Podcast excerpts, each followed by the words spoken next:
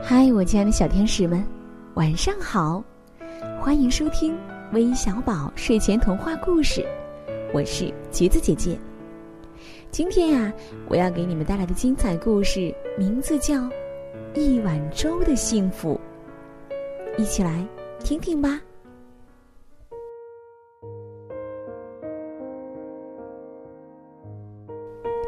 大山深处的一片原始森林里。有狼群出没，附近农户的牲畜经常被狼拖走吃掉，而狼群的日子其实也并不好过，经常挨饿受冻。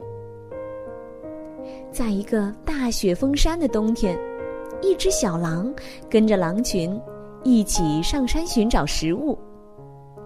下山途中，小狼饿得腿发软，栽倒在雪地里起不来了。等他醒来的时候，已经在一个小女孩的怀里。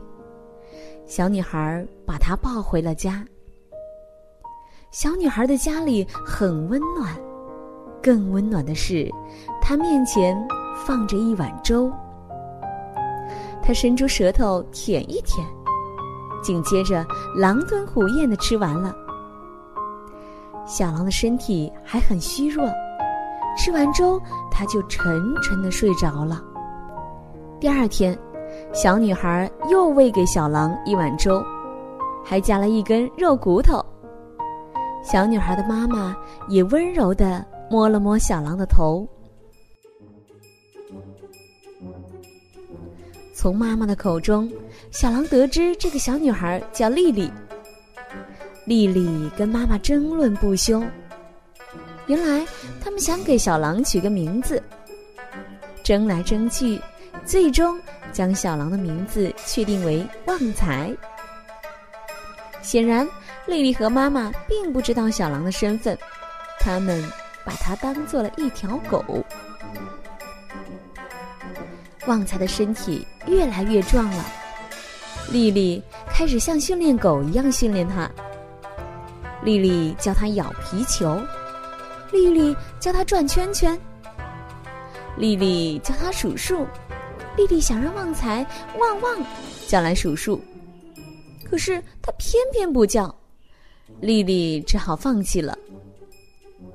爸爸不在家，家里的柴全靠妈妈和丽丽去山上捡。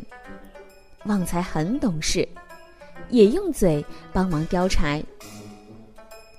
旺财好像也把自己当做狗了，偶尔还会追着老鼠到处跑。春天到了，丽丽的爸爸回来了。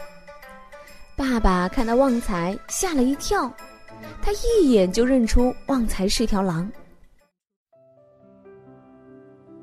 虽然舍不得，丽丽还是听从爸爸的建议，把旺财送回了森林。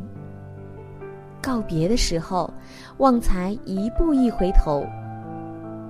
每年春天，是狼群下山糟蹋牲畜最频繁的时候。可是丽丽家的牲畜从来没有被害过。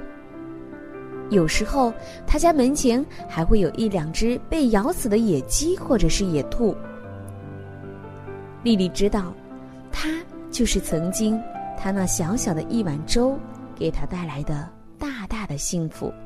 亲爱的小天使们。今天的故事就到这里啦，最后一起来听听点播故事的名单吧。他们是湖南常德的王希涵，江西九江的石俊深，上海的林一涵，还有河南三门峡的刘思雨。我们明晚再见，晚安。